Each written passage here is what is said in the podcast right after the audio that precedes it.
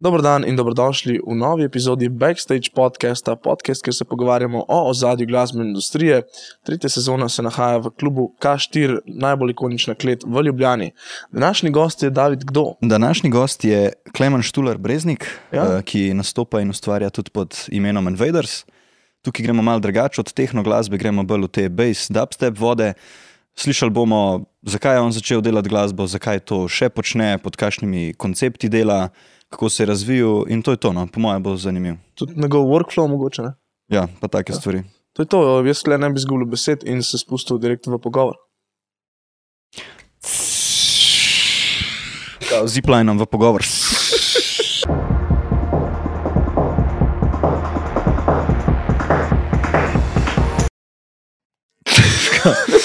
Okay, v glavnem, Zelo uh, web dan. Max je pripravljen, njegovi prsti so Hitri og- ogreti in hitri. in vsega zmožni. Z vama pa sva Juri in David in uh, Mike check. Mike Ček, današnji gost, Klemen Štular Breznik. Welcoming invaders. Tako. Hvala za In? Povabilo. Ja, valjda. Hvala za odziv. Hvala za O odziv. čem se bomo danes kaj pogovarjali? Ja, ne vem, ej, pač, this is kind of your job, no man. Okay, Exactly. pa, kar gremo na vprašanje številka ena, pa ti bom kar bral. Dobro, ajde, ajde. Ne, se ne. Um, je noč malo se bom pogovarjal o tem, kaj delaš ti v muski, kdo si, kaj si, predvsem zakaj si. Kako se ide, ide, identificiraš? A ne, to je že politika. Ja, wow, to je že politika. Uh, imamo, imamo neke teme, ki se jih ne dotikamo, ampak to dobite pa sam uh, subscriberji, oni za pet Na, na. Patreonu. Twitter, prosim, prosim, ne poslušajte Twittera. Ej, si si lahko daš, če te moti, si lahko daš Mike Ne, ne, ne, Douglas. se to je sam za komedijski efekt. Ja, okay. Ja, kao, ne Ne, smeš ne govoriti. Se je dosti blizu drugačne. ja itak.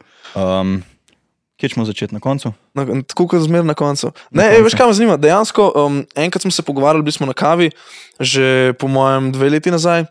In si že takrat rekel, tako delam musko 8 let. Pa, si, pa mogoče to so full klišejske vprašanja, mm. ampak dejansko, kdo je Invaders, kje je začel, kaj je poslušal, obdobja njegova. Da malo konteksta naredimo. Ja, um, jaz sem basically začel z musko, samo zato, ker sem bil tak nerdy kid, ne, mi smo bili grupa frendov v osnovni šoli. Vsa, po vsakem pouku se dobil na igrah, na lolu, wow, whatever. Ne. In ne vem, enkrat sem šel, ko sem bil star, mislim, da 12, sem šel na koncert um, Davida Gete v Ljubljano. Oh, shit, res. In takrat sem v bistvu videl crowd response na njegovo muziko in sem bil tako, oh, fuck, to bi jaz fuler delal. In takrat prišel dan, na, se, eh, na dan, uh, zelo do FL Studio, takrat začel gledati tutoriale, itek pač katastrofa na začetku. Ampak to je nekako progresal, ne? začel se je z nekim progressive houseom, pa tako groove houseom, pa takimi zadevami. Pa pa ne vem, vedno sem iskal nekaj novega in zdaj jaz sem na nekem hibridnem metal, grunge, drum and bass stepu, Iš. trapu. Iš. Je Pa si v bistvu, ja, pa si full evolve ta svoj stil. Ja, mislim, jaz sem tako konstantno sem spremenil, vedno sem hotel nekaj novega, uh, samo zato, ker se full hitro naveličam žanra. Um, Nekako sem ostal na bass muski, zato ker se mi zdi uh, tako najbolj creatively free, ker lahko ogromno stvari implementiraš. Ne? Mislim, da vse tehnično lahko vse implementiraš, kamor češ, ampak se mi zdi, da recimo tudi community je tako freeing, ne nekako spodbujajo k temu, da probavaš nove zadeve, da ustvarjaš nove sounde, da vedno strmiš k nečemu novemu, kar še ljudje prej niso naredili. ne. Tako da, ja, zdaj je nek hodgepodge teh. Uh, Late 90s era, early 2000s, mešano z bass muziko, pa še malo metalcore, emota zraven, za dušo. Kaj, kakšne skatepunk? Skatepunk. Pa ne to scene? skate punk, bolj ta um, My Chemical Romance, scena, Bring Me the Horizon, take, mm. take res ono, Okay. edgy. Kje imaš pa, kje imaš pa uh, musical background, sploh ne mislim o teoriji, ampak um, kaj, kaj si po srcu, veš kaj mislim. Kaj si poslušal, preden si sploh začel muziko? Ok, zdaj si rekel, David Geta si šel na koncert, pa ti je bil mm. ta v bistvu crowd response, kaj si pa predtem še? Um, predtem sem poslušal, vem, da prvi artist, ki sem ga dejansko spremljal že kot otrok, je bil Eminem. Uh, v vrtu, ki smo lahko v petkih prenesli si igrače, sem si jaz ponovadi prenesel CD od A, ena. da šit. Uh, sicer sem ga mogel zaradi kletvic v kotu sam poslušati, ampak dobro, ajde. Pa ste imeli betle. ja, pa smo, pa smo kar random battle se začeli pojavljati tam v kotu učilnice. Ne, uh, pol je pa tako, ne vem, fotro influence bil. Uh, ful prisoten, ne vem, rock, ne, uh, Guns N' Roses, Black Sabbath, no to je že bolj uh, proti metalu strmine. Ja, pa sem pa v elektroniko padel s tem, zato ker se spomnim, da v, mislim, da je bil četrti razred osnovne, smo imeli umetnost in smo lahko dali listek z naslovom komada, kaj bi mi poslušali vmes. In sem jaz dal Iron Man od Black Sabbath. Ne. In je moj, Kje razen četrti? Četrti. Ja. in, je moj, in je moj razredni klic starše in je bil tako, da ja, mogoče boš sin malo preveč agresivno muziko posluša za svoje leta. In moj fotor pa tako, ki je bilo tega sestanka konc. Ti poslušaj, kaj češ. Lej. Če si hočeš najti kaj drugega, si Bolan. ampak ne rabiš. Ne. Ja, in pa sem nekako šel v ta, takrat je bil ta pop EDM, kaj na šit, ki se je začel pojavljati, ne vem, Zack Solom pa David Geta, take zadeve. Ne. To sem mislim, to, mislim če prav vsakega, ki tako, ki ga vprašam, je imel, pa, so, pa je tako star, kam midva, ne, je imel to neko ero idejema. veš. Ja. Ja, ker najbolj je dostopno. Ne? Ja, valjda. Naj, najlažje si prišel do tega in Ja, prvo ti je dano, ne, Ja. na pladnju Ja. ti je Ja, praktično ja, dano. pač naj, to, je najbolj bilo, se sliši. to je bilo lih takrat, ko so vsi te komadi, te kolabi Ekonom, pa Tajo Cruzom, pa vse to, ne, to je vse fucking bilo na radiju konstantno. ne. Ali tako najlažji. Prideš do tega, pa, pa ne, vidiš enega artista, pa ok, takrat je Geta sodeloval z Avicijem, pa Avici level se vam prišel, ne, in si pa No, je zvedel za Avicijo. si pa zvedel za Avicija in pola ne, od Avicija si prišel, ne vem, na recimo Swedish House Mafia, ne, na splošno. Um, ali pa, pff, kdo je bil še takrat, tako Armin van Buren, ne, naprimer. In si si pa ta krog nekako odprl, pa so se pa začeli pojavljati Hardwell, pa Dyro. No, in pa Dyro je meni v bistvu. Mislim, v osnovni šoli sem že slišal za Skrillexa, mislim, da smo vsi, ki smo imeli mm. Flip telefone, ki sem lahko la- en komad gor dal. Uh, vem, da sem jaz imel uh, Kill Everybody od Skrillexa. Ne vem, koliko mesecev gor na tem telefonu. Uh, čeprav meni takrat je dubstep meni bil odvraten, mislim, tako katastrofa mi je bilo. Zakaj? Ne vem, nisem, ga, ni, nisem zastopil až, ker, je bil Scary Monster ZP, je bil res dubstep na unem vrhuncu, pač postaje mainstream. Ne. In so nekako postal. eh, Jaz sem vedno um, nekako povezoval uh, dubstep s Call of Dutyjem. Ker je bil takrat v montaži, era Modern Warfare 2, ne, da so vsi trickshotali, pa si vedno imel Scary Monsters v zadju, ki je blestal vsakeč, ki ti zadev, ne vem. če je oddajo. Monsters, kjer je to? Kako gre komad? Uh, to to je on. ne, Ah, ne, sej bom, bom dal. uh, to je on, ki se zadere. Yes, oh my gosh. A ja, vem, vem, vem, vem, imam, imam. Ja, ja, ja. To smo isto imeli za komentarom, so ne. XX, Ja, XX, ja, ja, ja. 360, qua- quick uh, montaž. a ne. Ja, pa imel si, imel si un res najbolj gamer name, uh, XXX, no scoper, uh, 420, 1337 XX.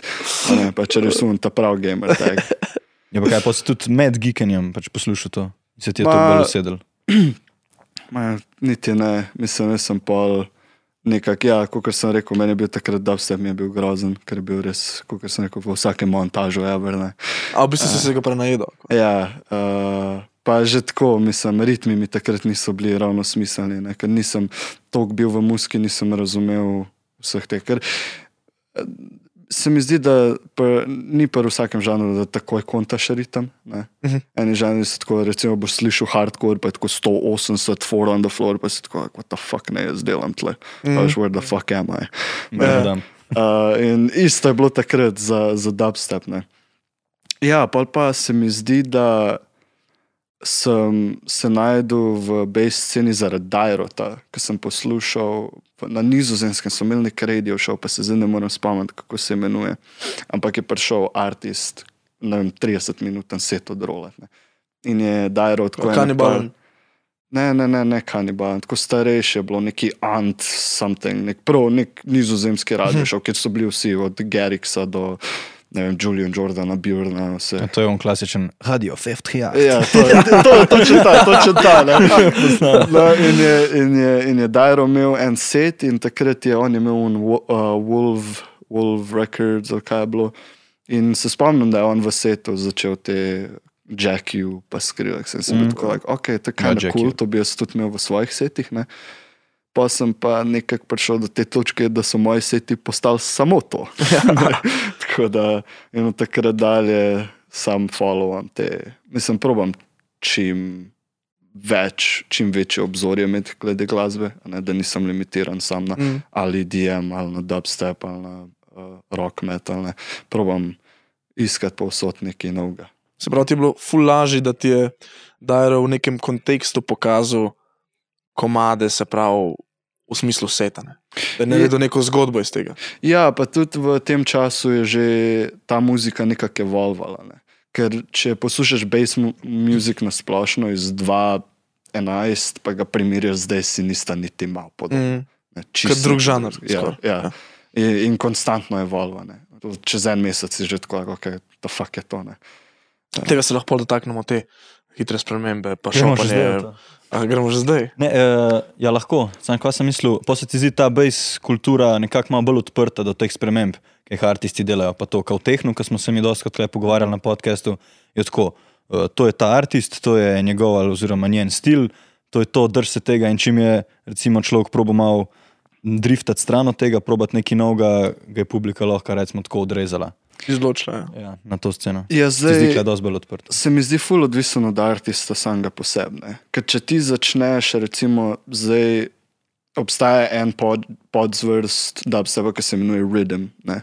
Mm. Jaz nekako vidim ekvivalenco, da je to basically uh, uh, tehno dubstep, a ne? neki konstantni ritmi, uh, nek konstanten vibe, komadi so si, vsaj meni, tako kar tako podobni. Ne? Mm.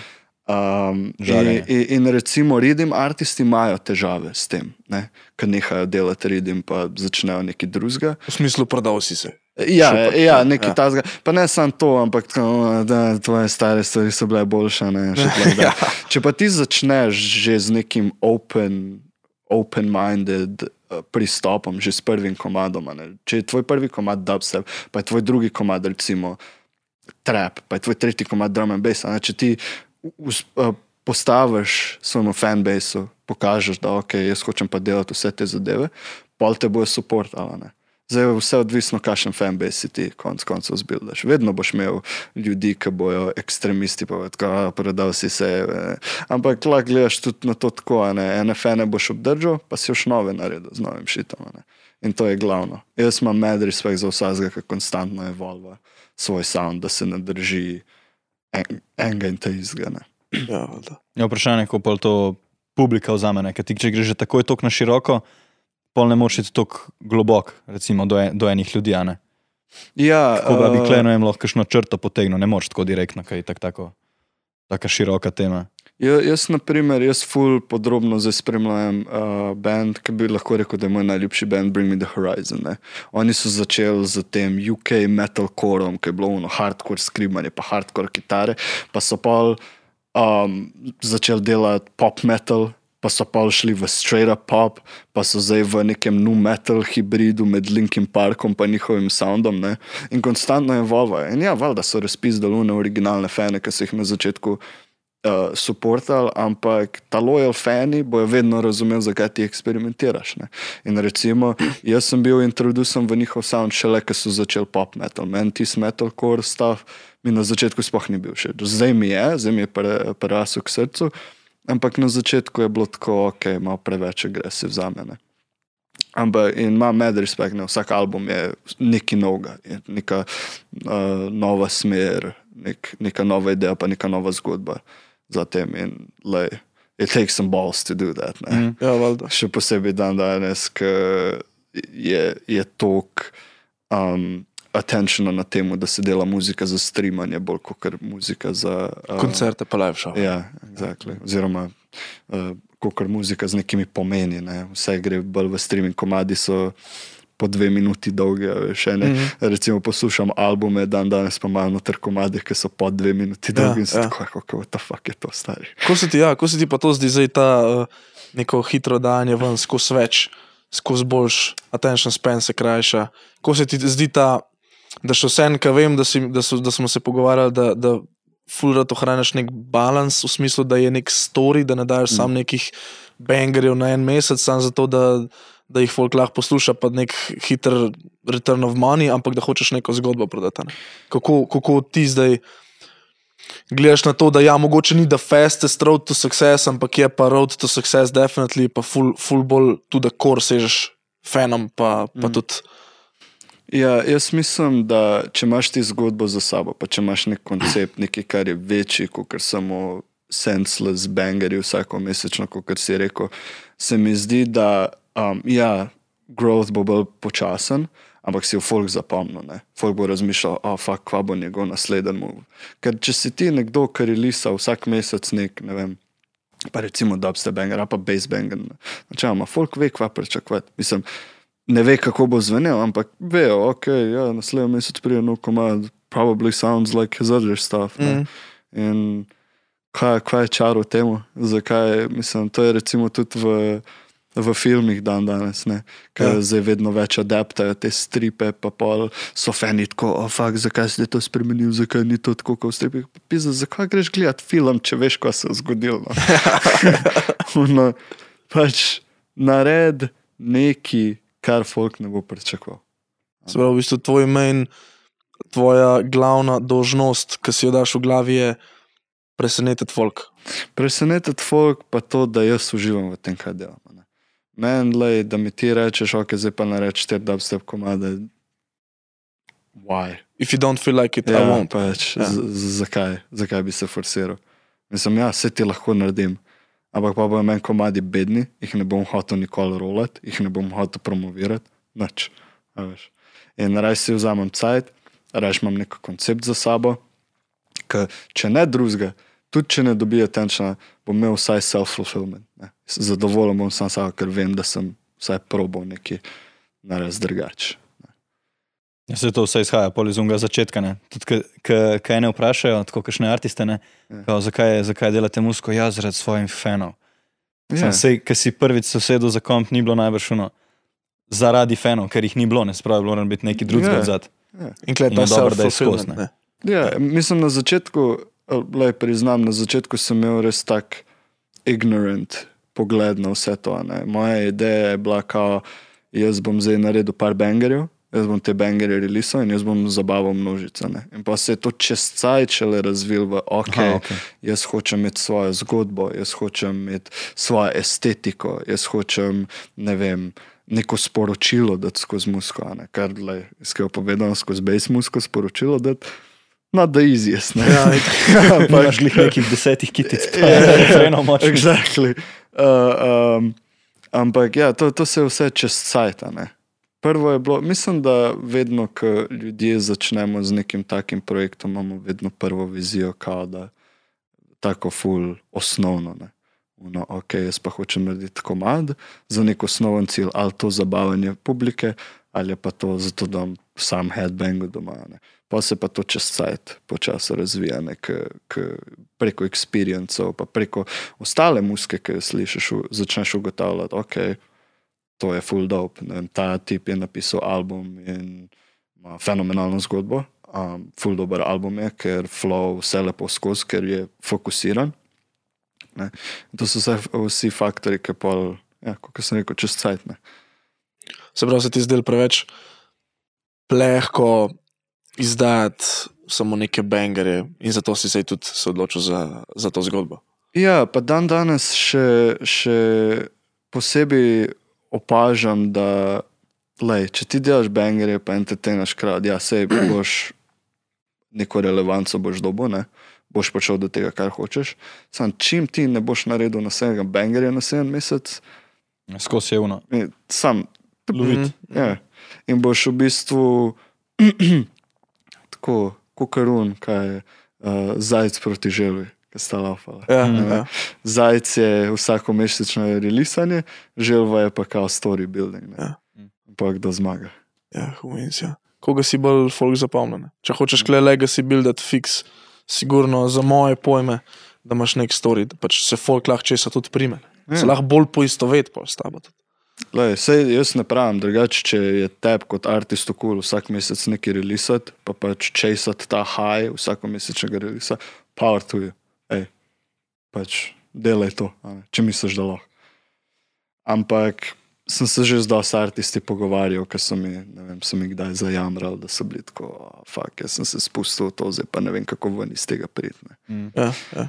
Um, in pol imaš pa ne biznis za tem. A boš začel to zgodbo delati od začetka, ali boš prvo release v Bangeri, pa boš pol to zgodbo delal, ne, pol je to treba pretehtati, kaj je tebi prioriteta. Ne. Mm. A, pa zdaj to. A verjameš v creative blog in a si ga že imel? Ja, itak. Mi- Mislim, da je vsak artist imel kreativ blog. To je ono, ko odpreš Ableton ali pa FL Studio, pa se sam hočeš zjokati. ker- Vse, kar Gledaš od- je, je garbage težek. če, če sploh kaj narediš. ja, ja. Če, ker mislim, imaš vne kreativ bloke, ker nimaš idej na splošno. ne. V ti, tistih, tisti niso tako problematični. Takrat lahko vsaj sound dizajnaš ali Exactly. nekaj, ne. z nečim se zamotaš, pa si mm. pol govoriš, da se bo jutri boljši. ja, se jokaš, ko skrivaj. Ja. Imaš pa, imaš pa, ono, imaš pa prav un kreativ blok tak, da se ti še kika ne da noter drega. To Ja, je bil ja, tako, odpreš Ableton, pa si tako, like, kaj pa če ne bi. Ja. Pa Kaj pa zapreš. narediš takrat? Ja, ne vem, zdaj eni, eni se forsirajo, drugi Pustijo. pustijo. ne. Čakaš, da mine. Ja, Ja, DK, poznaš DK. -pa? a, ne. DK, na Splice ima najbolj prodajen kit za drum, drums at knock. Okay. In je rekel, kao, da moraš vsak dan narediti bit, nima veze in don't, don't ju ne judgeš v Mhm. lifeu. Sam nek groove, loop, whatever. In ne kao. Ja, samo. I tried, I tried. Ja, pa ne. I mean, na koncu, na eni točki sem bil tako, da kar kjerkoli sound sem izbral, je bilo vse samo tako, same level of. Tako, bi- bil sem ono, ni, ni, ni me nič impresioniral, tako da sem mogel po nekaj časa počakati. In pa še to, recimo, vsakič, polk si imel nek break, ne, Mhm. ko si prišel nazaj, si, si ugotovil, da si, da si imel za malenkost drugačen sound ali pa si drugačne stvari inkorporiral. Meni je najhujš, najhujši feeling, je, ko si vzamem, vem, vsake toliko cajt si vzamem, recimo za dva tedna, pa en mesec break od muzike, completely, ne, pa delam druge stvari, pa prijem nazaj, pa se mi zdi, kot da sem vse pozabil. Res? Kot da ne vem, ne vem, kako sem sploh delal predtem. kaj- kot Kaj, stilsko ali znašel. tehnično? Ne, na splošno, tako ono, prav intimi, da je pogledaš, Ableton pa te gleda nazaj. veš. Ko sem kaj je? Ajde, ja, kaj si kaj je? Bo koga? Ja, exactly. Veš kaj pravi, malo tla pogledaš, pa se bo že. In pol malo čakaš. Just take the Eh, punches. Hvala, da nimaš kaj. Ja, kdaj si pa začel zraven še ta svoj artwork razvijati? Kako je to kaj evolval? Um, to sem začel pred kratkim, po moje, v začetku 2020. Um, ja, v bistvu sem začel to zato, ker sem konstantno sem se nekako primerjal z drugimi artisti, pač kako njihova estetika zgleda, kako oni interaktirajo s fani. In kaj sem ugotovil, da tako 80% artistov, s katerimi sem se pogovarjal, vsi imajo iste metode. Ne? Tako je, okay, se je working method, ne, definitivno, in vsak, ki te bo hotel zastopati, bo rekel, da je to working method, ampak je dolgočasen. Pač se mi zdi, da se da tudi druge stvari probati. Pa, kot sem rekel, rajš probam, kot pa da se forsiram v nekih, vem, da mi bo dojadilo po Mm. tednu. Ne. In lej, recimo, vem, da je zdaj trenutni uh, meta glede Instagrama, pa socialnega omrežja. Je treba, uh, moraš postati artworke od komadov, pa moraš sebe postati malo, pa moraš malo pole, pa moraš malo unrealisano muziko. Pa zakaj? Mislim, dobro, ajde, postaš unrealisano muziko, da malo hajpaš folka, get that. Ampak zakaj je ta konstanten need, da ti nekaj daš gor? To je spet pol ta, ne? ja. To je spet točno pol ta. Spet Na en mesec, attention ja, spet ta, ja, ja. En mesec, ok, en mesec, pa malo teaserji, pa malo neki nagovori, pa studio sešni, pa tako, pa en mesec, pa pa če, ne, pa pa če greš ven iz tega, you're gone. Ja, ja, ja. Pač moraš biti, mislim, moraš biti po tej metodi, ne, Ja. kao, naj bi bil skozi prisoten. Ne. Kao te ni, sploh kašni Ameriki, najbrž tam je vse še desetkrat hitreje, kot pri nas. Ja, mislim, totalno. Ampak se mi zdi pa, recimo, sej ta konsistenci, polka imaš kontent, a ne, ke s- že neka kariero bilaš, to ni problema. ne.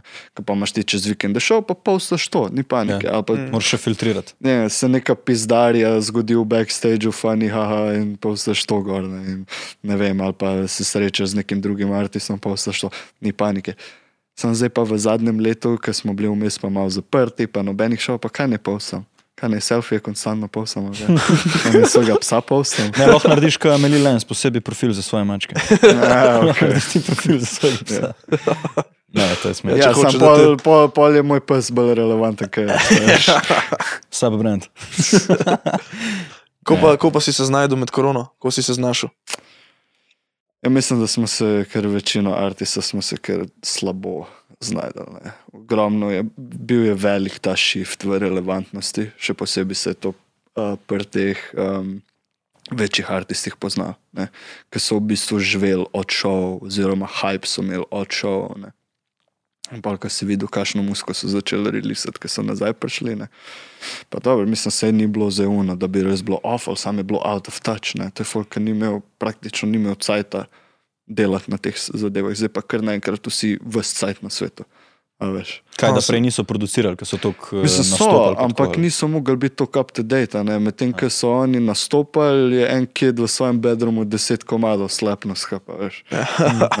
Oni so pa, recimo, če gledaš svoj sound kot nek evolution, da konstantno progresaš, ne recimo, če si ti nek, ne vem, whatever, big name, ki ima 100-150 šovov na leto, ne. čez vikende, Spiš. s- mislim, čez vikende rolaš, čez teden spiš, No, tako, tako. delaš vse ostalo. A veš, mislim, narediš komat tu pa tam, da ga ven vržeš, zato da si folk zapomni, da si še tle. Ampak tvoj sound se ne evolva, a ne, ker nisi več tako aktiven. Točno, zdaj si mi dal zamisliti. Ja. No, in uh, ja, zdaj pa, ko si ti nekako v tem producer lupu zadaj, a ne, zdaj si mogel pa kar naenkrat šprintati do njih. ne. Na, na renizi tega, in ogromen velikih artistov je zdaj veliko manjših, kot so bili pred korono, oziroma veliko manj relevantnih. Ne. Do recimo. Pa ne bi, ne vem, to. Oh. Po želji, po želji.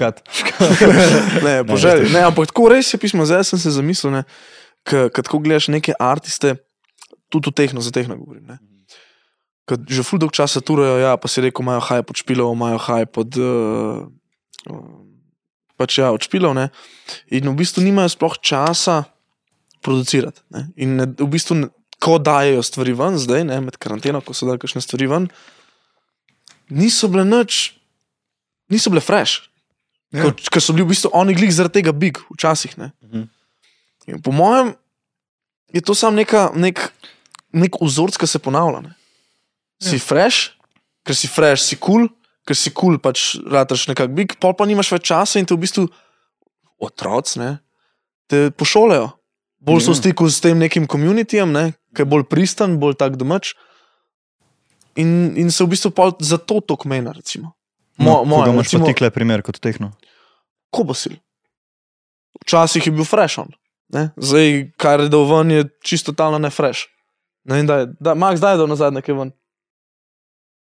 Kobosil. Google. No, Ja, zdaj pa je pa odvisno samo, koliko kulten fanbase imaš ti. Ja. In Smo spet, Ja, so tam spet na istem, ja, ne. ja. Samo v krogih. ja, ja ne, vse je valjda, da, da, da se vse povezuje. Mm. Vse se povezuje.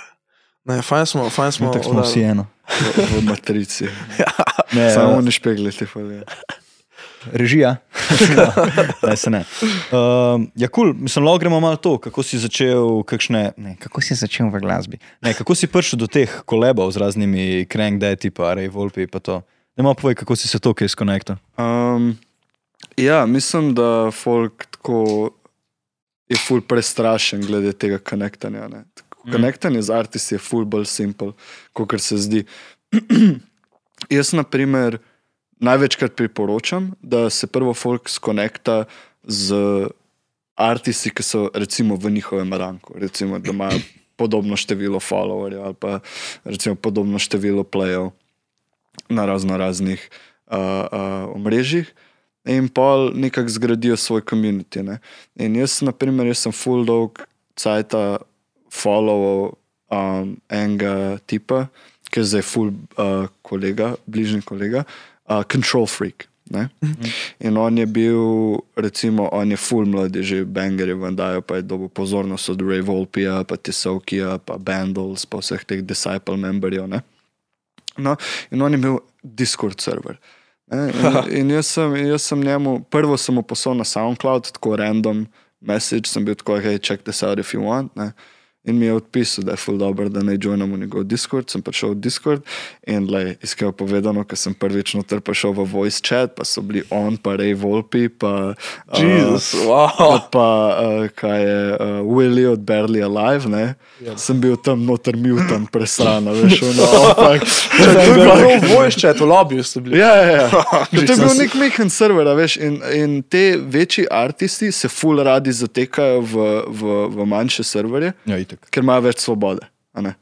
Um, ker so pa tako, ok, zdaj pa Control Freakov server ima vem, 100 memberjev, a ne mojih ima Jurija. Če grem jaz v voice chat v mojem, sem kind of fucked, ne, ker bojo vsi navalili noter, se imaš lahko ne private voice chat, ampak včasih je fajn interaktati s folkom, ki ga ne poznaš. Ne. No, ja, in sem enkrat prišel v ta njihov. Who is voice this chat. guy? ja, ja, ja, in sem se tako predstavil, in sem cel cajt bil tih, veš, tako.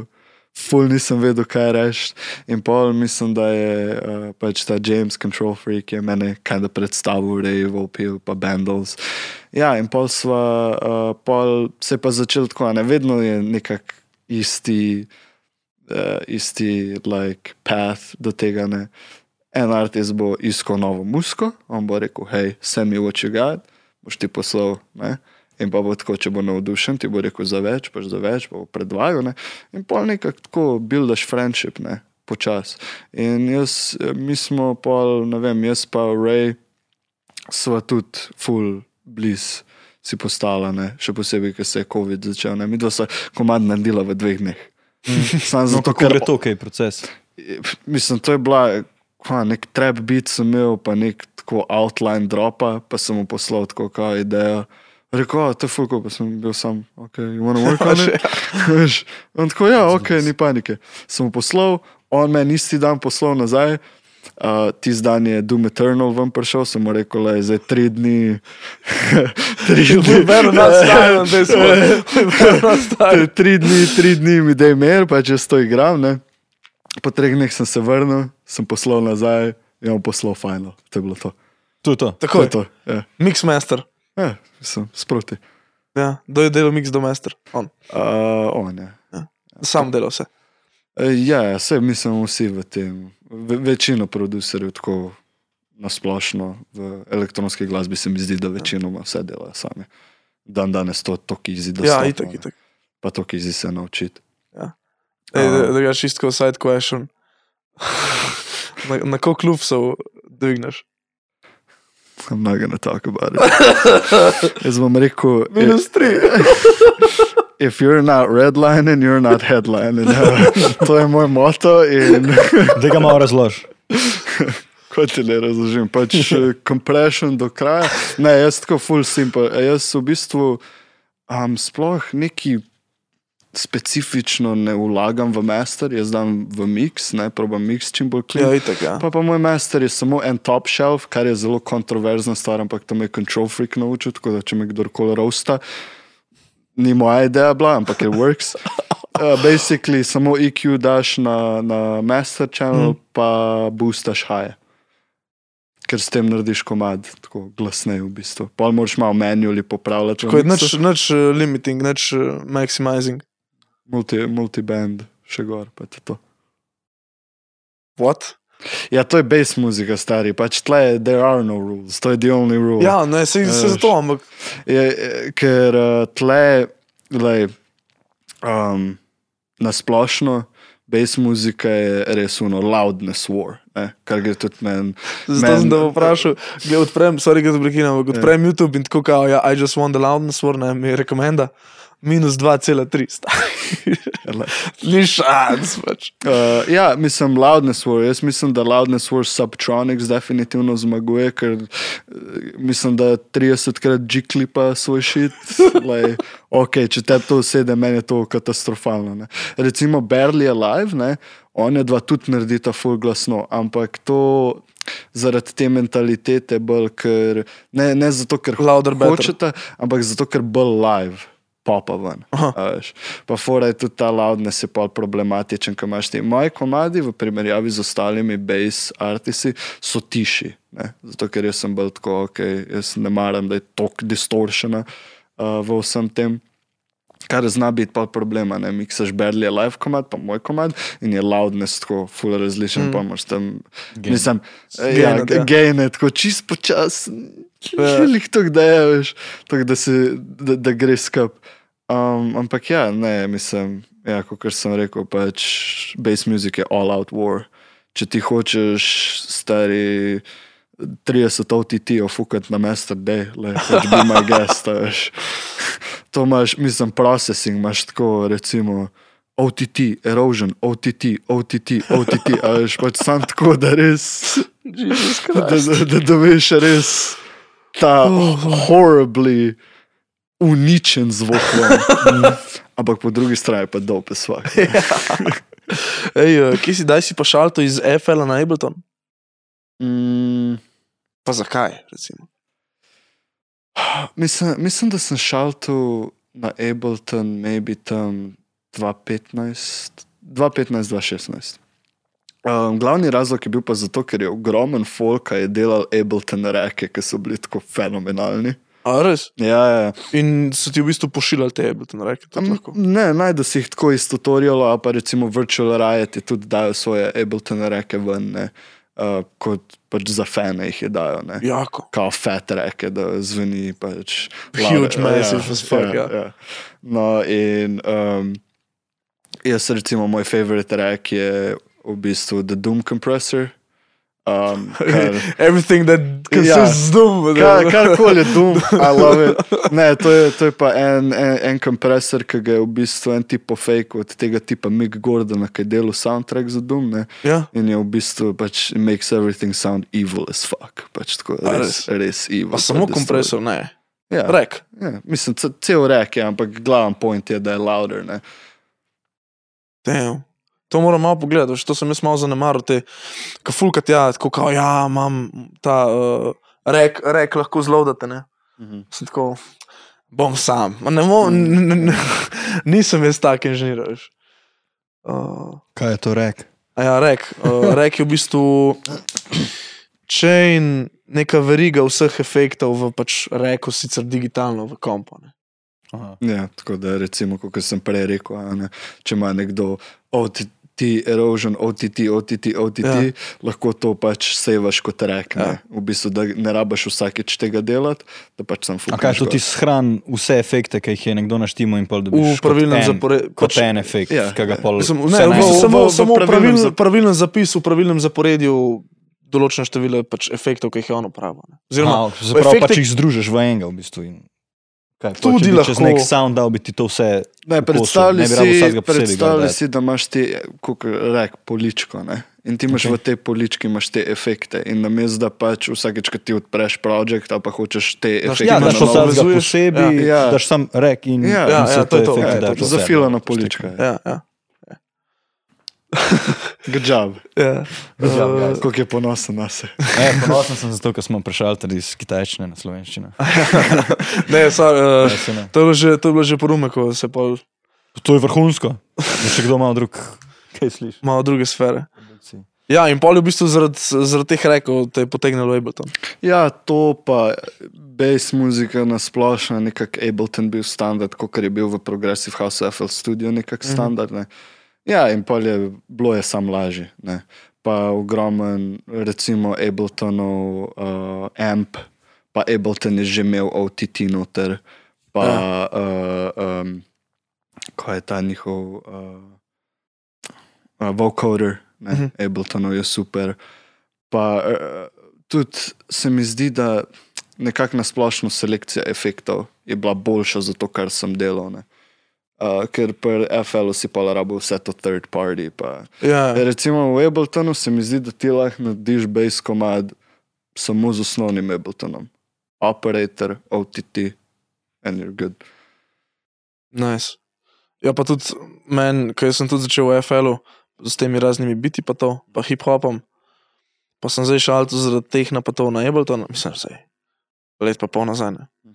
In se mi zdi, da je ful lažji narediti effect chain v Abletonu, kot v FL-u. Ja, pa Mislim, če znaš, je isto, ampak ne vem, one click, that's it. jaz se zdaj FL-a skoraj da nič več ne spomnim. iskreno. Samo mislim, da je Ableton prejmel ta freeze function tudi. Ali ja. Je bil freeze function. Ja. bil boljši ja. na splošno? Mislim, še zdaj mislim, da je boljši. Sploh, ja, ja, itak, ja. Ja, in to je ful pomagalo mojemu šiti računalniku. ja, to je bil tudi dojem, ker FL Studio je, on rad gre na tvoj CPU. in Še, še malo, še malo uh, grafično uh, po, poštela stvari. Tako Ko da, ti zmanjka, tam gre pa dalje. ja, ne, na splošno je bil, recimo, ker takrat, vsaj ko sem začel z Basemusko, je serum nekako bil meta, ne, mislim, se še zdaj je, um, ampak ne vem, si nalovil dva seruma, pa je komp že se sesuval sam na sebe. ja, ja. Zdaj pa, mislim, dobro, zdaj smo že tako naprej s, z tehnologijo, z razno raznimi procesori, pa temi zadevami, da to ni več tak problem. Mm. Ampak takrat je bil in Ableton je bil veliko manj taxing glede tega. Tudi, mm. A, kup, a kupuješ svoje plugine? Ja. Ne, For the record, ja. Ja, for the Ja, record. ja, for the record, ja. yes, all three. um, mislim, se jaz večinoma uporabljam stock plugine. Ja? More or less. Ja, mislim, da edino third party, kar trenutno uporabljam, da razne, razne kakšne waves filtre, Mhm. pa uh, Odin, uh, za, uh, ker ima dobre kitare noter, ker mm. ko posnameš kitaro, lahko uh, zelo simpel narediš še en layer spodaj s tistim, pa bo zvenelo pristno. Ne? Kaj pa Fab filter? Ja, dobro, to se ampak to je tako nekak standard. To je veš, standard, to, to ja. pozabiš, da sploh. Ja, da, da, ni free. davno, da ga imaš. Ja. Ja. Ne, sam mislim, tako se že je Ableton IQ. Je. Ja, je kul, cool, sam s- ni mi všeč, ker nimaš to kontrole. Lej, jaz ne rabim to kontrole. Ja, We don't need that. Ja, mi smo punk rockeri, Ah, mi, exactly, ja. mi, nam se absolutno jebe za kvaliteto zvoka.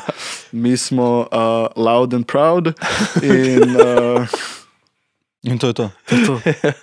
Ja, škaj imam pol, mislim, neko temo, vprašanje je lahko za pol oba, nekaj producata. Ko imaš ti neko, neko idejo v glavi in se sliš nek X, recimo, ne? koliko je to pol različen ali pa enak Prenesen, od, od tistega, Ja. ki pol preneseš. Kaj, kaj, kaj bi vidva dala, recimo, še v program, kar zdaj nimata, da bi, da bi lažje, kakšno idejo iz glave dala. Hm, se pravi, se čez pravi. zvočnik, veš, kaj mislim. Da, Ja, je nek, vem, ja. da je nek šum vmes, Ja. vedno. Kako se ti zgodi, da ideja, podobno. ki je v ja. tebi, Je popolnoma prenesena na, v Ja. program in zaigrana? Mm. A je, a je dost natančno, ali bi rekel, da Ja, mislim, jaz, je, je, vsaj iz moje izkušnje ideja ne bo nikoli zvenela točno tako, kot je Exactly. glavi. No, to, to, to, to. Exactly.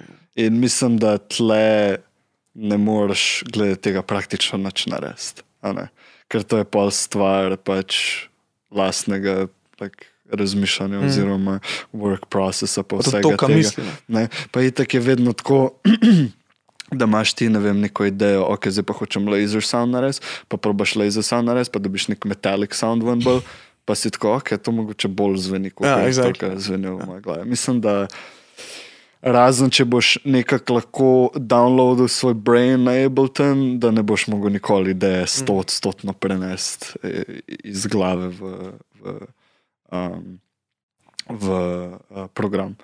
Uh, lahko boš prišel blizu, lahko boš naredil zelo boljš. Ja, Če to, to z dobro rekel, lahko je pa še boljše. Ne? Ja. Vse ponavadi je vedno boljš, pa ko je narejen. Mm.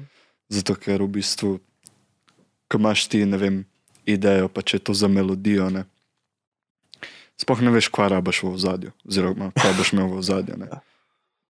In konc koncev, te mehki efekti v bistvu pol naredijo cel Mm. komad. ne. Ker če imaš ti sam nek top line, Kaj? It's empty. Nič. It's empty. Ali pa nek arp. Ne? Ja. Rabiš atmosfero, rabiš drame, rabiš. Perkse. Ja, pretty much vse ta šit, ki ne veš, kako bo zvenel. Mm.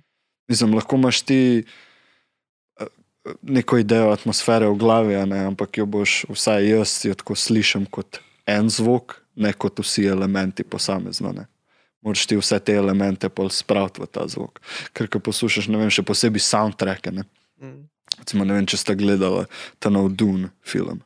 Ne, Mhm. ampak je Ja. nek hype. Ja, no, tam je soundtrack fenomenalen. A res? To a, moram pa mi- bolj pogledati. Mislim, Hans Zimmer je tak. A, okay. A, ampak, Stožice. ampak je full, ja, se razmišljam, full bi račal. Jaz isto sam da imamo soundu keša. uriti. Sam stožcah. sem videl, kako je drago. Ja, pa bi Ja, tudi dol za to basic stari. karte 150. Ja, pa bi tudi to Ne, dol. najbolj basic karta je 80. Ja, pa kje je gor, rdeči, tako Ja, tam- pod zgolobi gor Jaz poslušaš. sem realen, če imel denar, bi si kupil pravno za 500 stari. Ja, ono čez front row, Ja. pa še kaj, da bi kaj lahko greš Na tonsko soundtrack, tonsko, ja, na ja, ja, ja. Fuck. Ja. Uh, ne, mislim, uh, Hans Zimmer je znan po teh svojih orkestralnih bolj, ne, ampak tle pa bolj tako vocal, te razno res? razne tribal vocals, pa take zadeve. Mm. In, in veš, to, kar slišiš v filmu, oziroma tudi, kar poslušaš, to slišiš kot en zvok. Ne. Ja. Bog ve, kaj je on. dal. harmonije, pa Ja, layeru, pa ne vem kaj. Ja, Exactly. Pa kaj, kjer element je sploh leading element. ja, veš. ja. ja. Pač to je vse treba v zakup, ko si tako, like, ok, Mm, zdaj pa naredil idejo. ja, zdaj pa o. Zdaj pa naredil banger. pa da vidim. Ja, kdaj pa delaš naj, najboljšo musko? Ker recimo jaz sem opazil pri sebi, da, da ne smem biti najboljš vole. V smislu, da, da, moram imeti neko tra, travmo. Ne zdaj travmo tako, da, da sem štihnil, travo? ampak,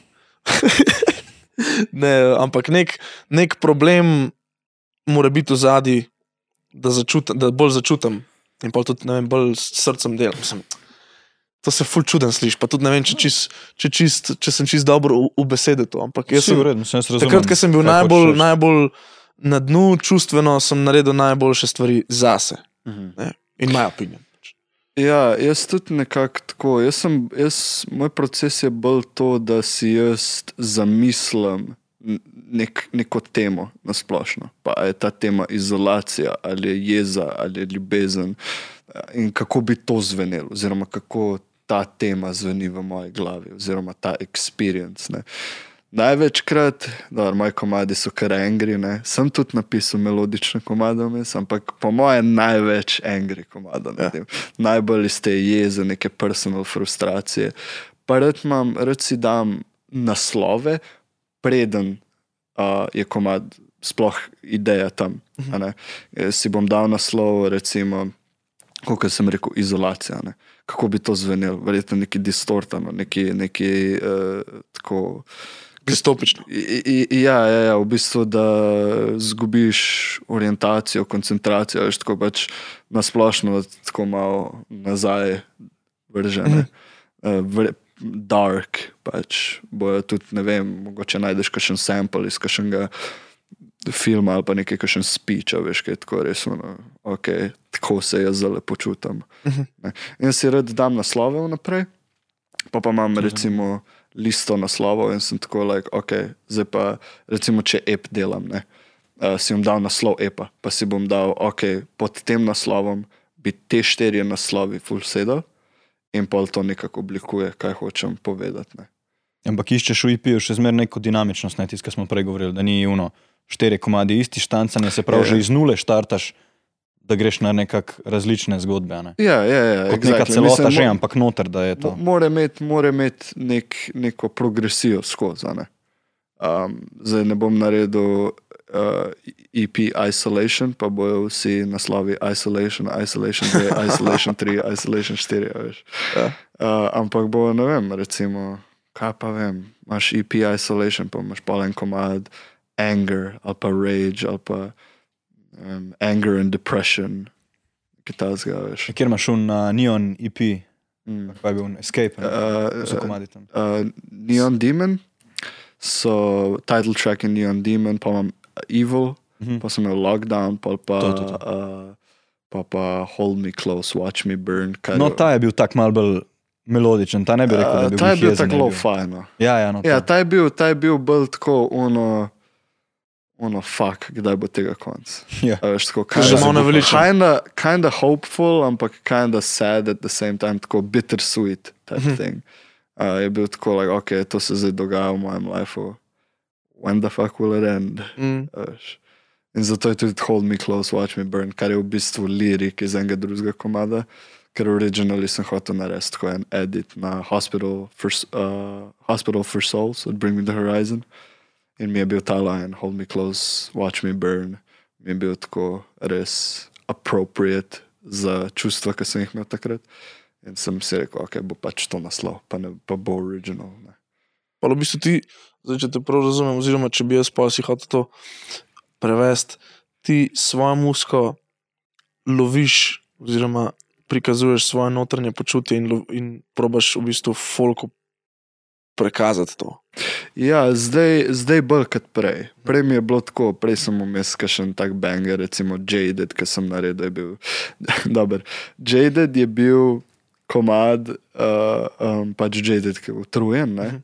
Uh, komad, ki je zvenel fulka lockdown. Ne. Mhm. In to je bilo za nalašč, zato ker sem imel, ne vem, en teden cajt sem imel, da za en label oddam komad. In sem bil tako, fuck it, pač bom lockdown dve naredil, pa bom dal naslov Jaded, da je polko jasen, da I'm še fucking tired of this, da se mi ne da delati komado v enem tednu. Ne, Ja. um, ne vem, pa sem imel pa tako, recimo, um, ta, uh, kaj je uh, EP na Roundtable, No Mm. More Heroes. Ne. Ja, ja. To je drugačno naslov ene Maribor igrice. Valley. Maribor Death Valley. Death Valley, ja, Ja. Maribor.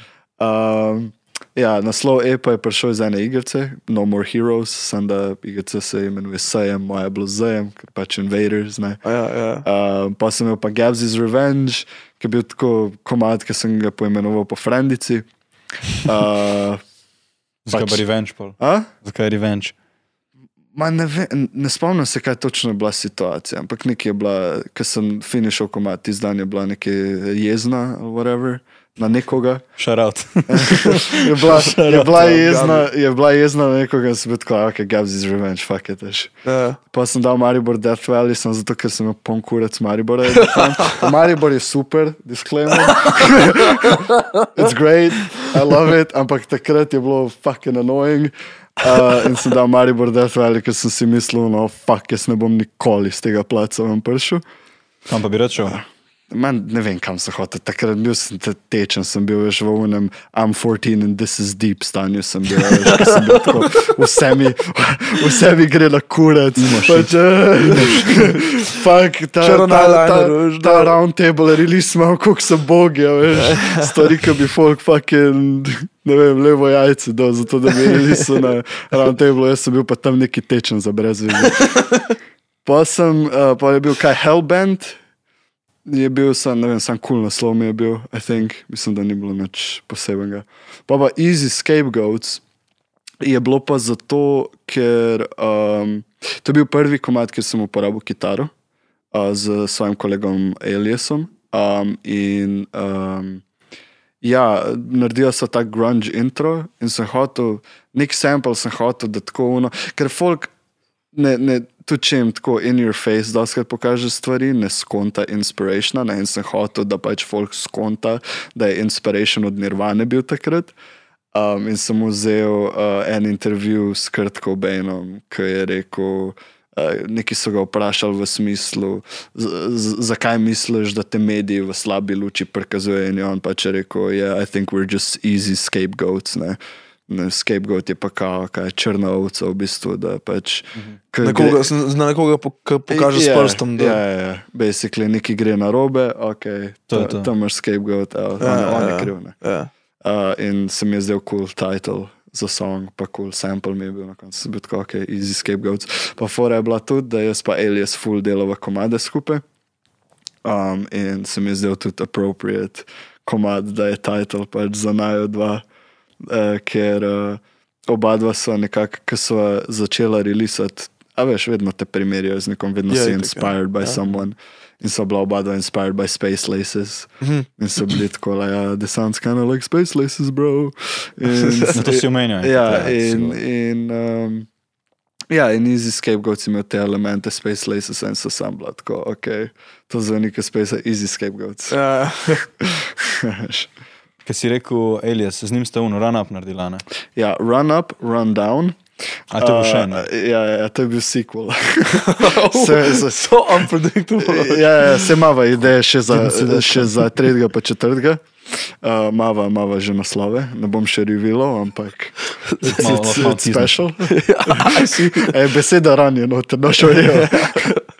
Uh, ja, ne, uh, run up, run down, pa easy scapegoats mava. Ja, pa, pa še ene par komadov, ki ni, ni uh, še releasenih. Mislim, Kako vam je bilo, pa, ko ste na Tomorrowland main stage slišali ta komat, ki ga je še ekspucu?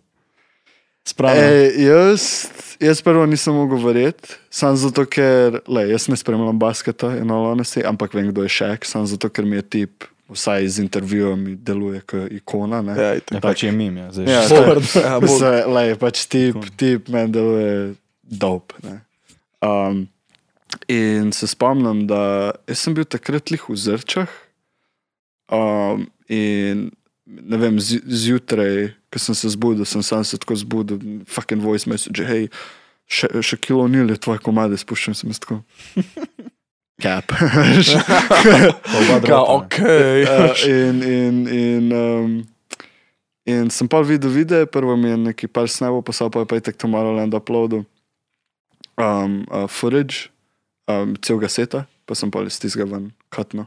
Uh, ampak uh, najbolj depresivna stvar tega je, jaz sem naslednji dan, oziroma na isti dan, sem se vračal iz Zrč domov in isti dan je še kilo nil imel šov v Zrčah. Mm, Tudi tiste. What the fuck? Ja, ja, ja. In- in- in Ki gre nisem- mošat, tam s Ja, folkom. ja, in, in, in jaz nisem Ja, vedel, ja. in uh, mislim, da sem bil na busu nazaj, mi je kao ta Bajati, njegov tour manager, mi je rekel, ker sem ga kontaktiral, ker sem nekako zvedel, kako šek dobiva komade ne, za svoje šove, ali dobiva prek e-maila, ali pa ta tip Bajati, zdaj ne vem, če še vedno to dela, ampak mu je on kao pač iskal komade na SoundCloudu, pa mu pošiljal. Se v nitak neč ne miksa najbrž. Sem. A?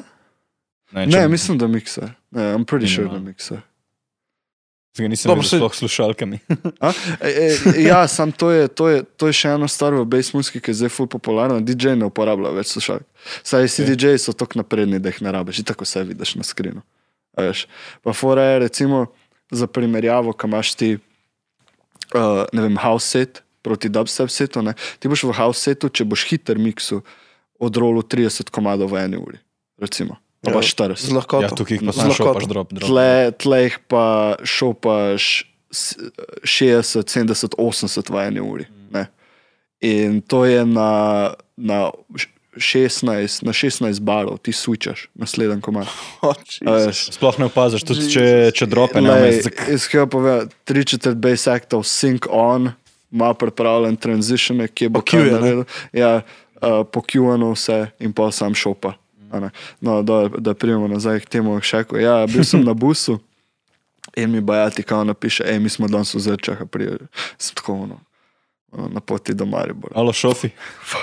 Te ostal se, da je igral Pa nazaj. zakaj ne? Drugače Jaz bi- jaz bi to naredil. pa taksi Ja, nazaj. majke mi. Ne, Samo sem pokojni bil že tako, ne vem, kaj je dve uri od Maribora. Nima veze, jaz bi je šel to na pol nazaj. poti? Ja, dobro, z busom je. Dobro, ja. Ok, z busom mama. Z busom štiri ure nazaj pa še. Nazaj se. Ja. Veš kaj? Uh, ja, ok, šek, ampak on je tako, je ikona, tako svetovna, pa v basketu, ampak ni pa zdaj v muski nekaj prepoznan. Mislim, je zdaj prepoznan, ampak ni tako, ko bi rekel, Ja, ni bi rekel, da je kredibilen. Ni, ni recimo to kredibilen v muski. Ja, mislim, dobro. On je, mislim, on je kredibilen v tem aspektu, da je kilo unil in Ja. No, ja, ampak DJ. on ni nek Ja. producer ali pa neki, da bi imel Ne, to ne. z ne, tega ne, vidika mislim, ima neke komade z drugim folkom, ne. Uh, tu pa tam, ne vem, z Nightmareom ali pa Eliminatom, tako so komadi, ki imajo njegovo ime gor, ne, ki ima, piše prav še kilo Ok. unil zraven. Ne. Uh, ali pa featuring DJ Diesel, ki je njegov, njegov artist name. Ampak, uh, ja, uh, tip pač um, je kredibilen, ne, ker vseeno, sej, kaj, kaj pa je kredibilnost kot base act? Mislim, Valjda. Se, če tako gledaš, ne, če tako gledaš, ne mislim, vem, da nekaj sam narediš, sem jaz mislil iz tega. hm, on je pač dejansko pride gor, to, kredibilen, to, to, si lahko kredibilen kot producer, kot, kot akci pa lahko čist Ja, kredibilen. kot act, ja, ja, kot kot act je kredibilen, dober, kot, Ja. Kot producer itak, da ni. Hočem ne, reči, bi on te rekel, uh, ne vem, uh, this is a shit track, bi ti to res najmal. Jaz ne bi. Mislim, Ja, a je on tudi kot selektor to- že to toliko, imel- eh, To sem imel pa lih včeraj eno debato uh, uh, z enim tipom, ki mi je rekel, da ANR-ji, Mhm. te, ki v bistvu odločajo, Ja, ja, kaj ki gre že. na label, pa kaj ne. Uh, da, so, da večinoma ne znajo svoje muske delati in da nimajo nobene kredibilnosti, da oni pač ne bi smeli tega odločati. Ne. A Ni res. S- sploh ni Ja, res. lej, d- stvar artista pa producenta je creativity. In ti ne moreš kreativnosti forsirati, ne bo je imel vsak. Lahko pa je vsak kritik muzike. Ko imaš filmske kritike, imaš tudi kritike za muziko. Ne? In recimo ti se lahko naučiš, kaj je appropriate mix. Veš, kaj je appropriate master, kaj je appropriate struktura, kaj je appropriate sound design. Ti se lahko vsega tega naučiš in ti si lahko pol ANR, ti lahko pol odločiš, kaj je kvalitetno, pa kaj ni. Tudi če ne znaš sam direktno. Tudi če ne znaš sam. No, to me je zanimalo. Ja, ne, lej, uh, ker lej, mi vsak, vsak dan praktično, ne vem, ko gledamo filme, pa ko poslušamo, ne vem, musko, ki je mi nismo naredili, pa kaj ne bi znali narediti, slišimo, pa nam ni všeč, pa smo tako, ok, to je bad. a Veš. Pač, Mhm. bad. Mm. Mislim, se to ne, ne, ne rabi biti objektivno bad. Sam če je njemu bad, a ne, pa ne bo rolov, to ne pomeni, da je overall the track bad, to samo pomeni, da pač on ne bo veš. Ja. Zdaj pa, kaj si pa ti jemliš od tega, je pa on you. Mm. Če hočeš ti vse zadovoljiti, kar ne boš nikoli, Never, ever. uh, uh, pa lahko probaš popraviti, drugače pa pač move on, pošlji nekomu drugemu. Če pa, pač, se hotel, povej, povej. če pa pač track shit, je pa pač on lahko stari, treba delati. Ampak spet za koga šit? A? Za koga šit? Veš pa si spet. A veš, kaj skavaraš, res un deep end SoundCloud, pa res najdeš une, ki so lih kar downloadali FL Studio, pa je vse out of key, pa je vse tako. eh, Pa je s, Pa no filter, sam O, posting. Ja, ono. o- off rhythm, pa vsakeč, uh, v- v- v- vsake tok cajt bo samo drum patterni, pa nič drugega, veš, tako kar neki. Kar le, vsi smo tako začeli. Ja, Ampak pač eni zrasejo ven iz tega, eni pa ostanejo na tistem nivoju. In zdaj tisto lahko objektivno se strinjamo, da je trash. Ja, če že toliko cajta isto delaš. ne pa ne. Tako Tudi gledal. tud, tud, Ko začneš, ne ko začneš, je znanja. muzika Ja. trash, vedno Ja, okay, bo dobro. na začetku trash. Ne? Uh, in, in stari, ki ti jaz povem, ker sem videl, koliko recimo nekdo kot Roundtable, koliko demo to dobijo. Pa koliko je takih, ki so lihkar FL Studio zlodili, pa so bili tako, like, oh, fuck, to je, ne vem, en Peter naredil, pa ga lupa v dve minuti. A res? Ja, pa mislim, ja, ker folk, Tok mislim, no shame. Ja, eh, ker se, a veš, spomnim se, ko si prvič uh, uh, si zlodil. Jaz se spomnim točno bita, točno komada, kako zveni. Ja, no. Garbič, ja, težek. zdaj ti je garbič, ampak v tistem trenutku ti je bil top shit. Ne, ne bom rekel, da mi je bil top shit, to sigurno ne, ampak sem bil pa tako, ok, ni bad. Ja, no. no, no, Se- no, ne bi ga noben mu kazal, Ja, dal, ampak, ampak eni, pa, eni pač nimajo tega filtra in so tako, like, oh, fuck, okay, te do. Jaz se spomnim, stari, obstaja na YouTubu posnetki iz deset let nazaj, ko sem jaz v FL-u šele začel. A A veš, ja, in nimam več accessa do tistega računa Če kakšni posnetki, kaj si kaj screen rekordu? gor Ne, ne, ne, pač tako, taki shameless trash komadi. Ja, a res, a se Ja. da to videti? Ja, da se sam ti nam povedal. Da, ne, no, to bi rad videl, stari. Patreonu. Štartam svoj Patreon, na 5 evrov na. Ne, Shout out to Patreon. Uh, 10 evrov na mesec, pa dam vse svoje shameful, ves shameful content gor. U, pa to. ja, hej, koliko, uh, a narediš, a, a, a, a kad delaš, delaš one of one, v smislu, en komad naredim, en komad je dober. Mm. Oziroma, dober v smislu, da je kvaliteten, da mogoče ga ne začutiš toliko, ampak da je kvaliteten. Ali včasih tudi tako, what the fuck je to in samo, no, ne, zapreš in novo. Ja, mislim, itak vsak ima to, veš. Ja. What the fuck is this? No, no, Že sem kakšen je rejšel pri tebi. Jaz, doskrat, ko se spravim v neki specifičnega, sem tako like, ok, pač, the sounds, the sounds cool. Ne? In pa probam na tej ideji delati, dokler ne, ne zrasem. Ne bluma. Ja, bluma. Ja. Lepo. Čeprav bluma, fucking pa, pa crkne. Je. Če ne zalivaš. Je, glej. Ne, prej iz unga dizla sem se hotel pol navezati, eh, da pa tudi Excision zarola, ker še tvoj komat. a ne? Ja, Koliko ti je pa to pol relevantno? Ti je to neka spodbuda, potrditev, kao. ja, lej, Pogledaš na to. Excision je um, tako smatran kot fotor dubstepa, trenutno, ne, on vod. The, battleground, on je tisti, ki odloča, kdo bo na, praktično odloča, kdo bo na sceni. On v bistvu, lej, če tebe Excision suporta ali pa te povabne na svoj tur, you don't say no.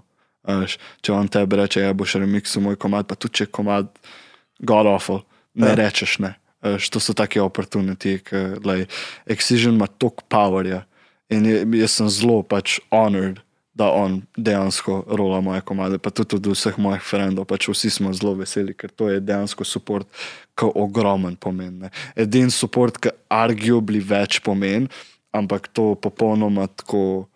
Um, like, kot oseben accomplishment, bolj kot nek promo, je Skrillexov support. Ker on prvo kot prvo ne rola veliko šov več, pa se mi zdi, da njegov taste je full bolj tightly niš, ne? ker včasih Excision za rola, ker še komat, ki sem tako like. Ok, a ti to resno? Kje si to pobral? Ja, si pač, kje, kje se to najde. Pač, uh, Medtem, ko ja, pri Skrillexu se vidi, da tako uh, res ima tak selection nekega. Mislim, je zelo specifičen glede tega, kaj rola se mi zdi. Še posebej za enormna Jersey Club, tako da če kdo hoče Skrillex support, Jersey Club. Kaj je to Uh, Jersey Club? ma to je un, f, ni four on the floor genre, ampak to so oni to perdel, stari. uh, ki je drum ritem tako, tum, tum, tum, tum, tum, tum. Ja, tum, ja, tum, tum, ja, ja. A ja, in tako da mi zdaj four on the floor, ima ta, te, temu se reče Jersey Club. A Ne? se, a se to razvili z uh, footworka? Ej, ne vem. Pač jaz sam vem, da je to Jersey Club, pa da ima Ja. une squeaky noise, pa Ja. isti drum pattern. Ja, pa, pa vedno isti drum pattern in to je to. To. E, ful je zanimivo, kako je cel žanr baziran na drum pattern, kot karkoli drugega.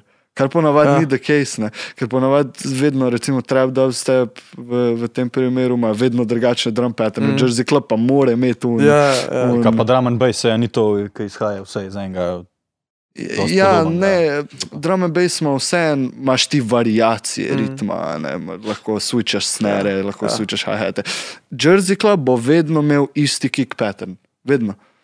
Ja, bro, to, to, Tan, Ja, ja. In to je Jersey Club in je baziran tan. čist na tem. the fuck. Eh. Mislim, da lahko malo verjamem, mogoče če zagličeš, mm. še kika, pa tako jih v triple. Sam ne vem, če to Jersey Club, še ne Ja, če je to, to je to nek hibrid, veš. Ja. Ali pa sem zdaj dal idejo sebi, Zakaj ne? ja, lej, treba Jersey, zato da dobimo skrilek.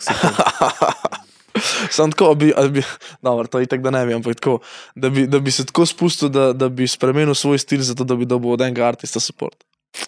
Sam pa je že to uno neko česanje, I want to be liked by, A veš kaj je? supported by everyone, ker ne gre. Vedno, vedno, ko boš česal to, ej, jaz hočem, ne vem, skrilek support ali pa excision support, ga ne boš dobil. Dobro, se to- da greš s tem mentalitijem v musko, je totalno zgrešeno. Ne, na splošno ne boš dobil, zato ker boš v bistvu začel, če ne drugega, podzavestno delati to, kar si slišal v njegovih setih. Veš. Ja, itak. Oni pa vedno iščejo nekaj novega. Lej, Skrillex, kot sem jaz opazil, on ima rad te full mono dubstep komade, ne? kar je pač. Mono as. Ja, like I said, mono, da so vsi soundi pretty much mono, da ni praktično nobenega penanja. Nič. Znači sredina Ja, ja. žganje na polno. Ja, ja. A res? On ima rad ta stil, ne pa tak full dry, tak um, dry mono dubstep, pa dry mono trap. Pa zato mu je, I guess, jersey tudi kul, cool, ker je jersey full mono. Ne. Po mojem še zaradi teh, se koliko, koliko da, je- da je prišel Jersey ven. To je bilo pred dva Jurja, ne? Je to Jersey Club. Ej, Prej. Iskreno povedano, Jersey Club je žanr, v katerem vem najmanj. Ja. ker res nimam tudi pojma. ne, z njim nimam pojma, sam Toliko vem, da je iz Jerseyja. Vsaj upam, da je. Ne, pa mono, po mojem, mislim tako, če, če gledaš, če je to nek star žanr zaradi starih samplerjev, ki so bili tako vsi mono. Ja, maybe. Z- Mislim, mogoče je tudi zato, ker večino dubstep fanov ima šiti speakerje, ker so fucking nerd gameri in pa poslušajo na unih svojih logiteh slušalkah. Veš, Uh, like, ne, se zabavam. In ear. Ne, sam, mislim, nasplošno tako. Ne vem, I guess mono je tak safe bet, type shit. Ne? Ker recimo, dobro, se če imaš slušalke, polni panike, ampak recimo, da imaš neke šiti zvočnike doma, pa boš imel, ne vem, en komat, ki je full stereo. a Veš pa, pa elementov noč slišal, pa bo tako kind of weird. Najbolj se spomnim, meni je enkrat ena, ena uh, slušalka crkala na uh, ta prejšnjih, na ta prejšnjih bicih, ki sem imel, in sem prvo poslušal na eno slušalko slipnote. Ne gre, zato ker imaš penane, že, kitare, že kitare so Psycho penane. social, pol komada ne slišiš. Čak, da je penan, kaj pomeni, da je levo, Levo, desno, ja. Panoramik Left, right. pač. Ja, In ja, ja. recimo, Psycho social se začne, da je prva kitara čist na levo penala. In pol sem, oziroma pač lead gitar, in pol Ja. ja. samo tako ridem gitar, si že taren. Že vmes pa tišina, ne, zdaj tako, what the fuck. Ja. Ne. In zato je, I guess, tudi mono, safe bet, ki pa na obeh straneh isto slišiš. Mm. A pa se ti da zgodilo, da si v klubu špilo komat, ki si ga pozabil, ki si pozabil faze izničiti. Da je bil mono, pa da se pač nekih elementov ni slišal. Pa niti ne, stari v klubu je ponavadi to glasno. Da... s- Stari. Mislim, jaz tako, jaz tam iskreno povedano na stage ne slišim več nič. Tako da sem sam tako, like, ok, tle moram to, tle moram ono. Vmes pa sam, Igraš, uh, igraš čepki, sem igraš. Uh, mogo bi. Res, res bi mogel. ja, A okay. veš kaj? Okej, tako, okej. Iskreno, ej, lej, vem, da bi mogel s čepki. Ampak ena stvar je, ko prideš v klub, pa imaš čepke, pa je tako, ne vem zakaj mi tako full energije odzame stran. In me full iritira. Jaz sem to isto na začetku, ampak se navadiš. stari. Ja, verjamem, da se se navadiš. navadiš. Sam, ah, meni je težko, jaz sem trmast. Kljub ti da adrenalina. Ne? Ja, ja, ja vse to. Mislim, ja, se lej, popolnoma verjamem, da se navadiš, ampak uh, pač ni, nisem še redi za to fazo. Ja, itak. Mogoče bom redi, ko prepozen. Ja, Gli sem hodil reči, upam, da ne bo uredi, takrat, ti tako piskalo v šestih, da naš mi Ne, pojma. Sej ne, neko vrsto tini tu se že imam. A res? Ja. Thanks to all the distortion and OTTs. E, veš kaj, mislim, da sem to dobil iz enega šova specifično. A res? Um, mislim, da je bilo v takratnem F-klubu. In- V F-u, in Ja, v Ljubljani. ja, ja, To je bilo vsaj tri leta nazaj. ja, ja, mislim, da je bilo tako 2015 ali kaj takega. Ha, ali okej. 2014. In vem, da sem šel rolat tja in sta dva pred mano imela čepke, jaz jih pa nisem imel in sta pustila headphone volume do konca na glas. Au. uh, pa Q je ugasnila na mikserju in sem jaz dal sluša, levo slušalko gor, obutnil Q in mi je udaril v uho, prav bomb mi je Mm. ruknil noter. In od takrat dalje imam pač to sfukano. Več pa karkoli additional damage, pa po moje. se ni nič. Skrbim, kot tokno. Ja. Kao, de, meter glasnosti, kaže, decibel meter. V sobi pa tako. Ne, uh, jaz si tak. S večinoma poslušam na slušalke, probam Mm. mm. tako, da na 50 posto poslušam, razen če nekaj res fucking angry. Ja. Nikoli ne gre do 100. Ja, No, gre videti, nikoli ne gre do 100, pa že boli. Mm. Ampak tam, če je res neki angry, jaz fakt sem tako. Ja, fuck. ker se šalke pa imaš. 70. Uh, jaz uporabljam Beats Mixer. A res? E, ja, k, s- se jih actually ne da več dobiti, ker jih ne izdelujejo več. Um, Že neki cajt. In jih je ful, težko jih je dobiti na nekem eBayu ali pa iz nekih starih storageov, zato ker je ful težko njihovo pri, pristnost uh, verificirati. Uh, ampak so moje favorite slušalke, samo zato, ker so uh, ful dober zvok imajo, pa več basa imajo, kar jaz preferiram. Ker imam rad, ko poslušam muziko, imam rad, da mi ima tako malo. Aha, ok, ok.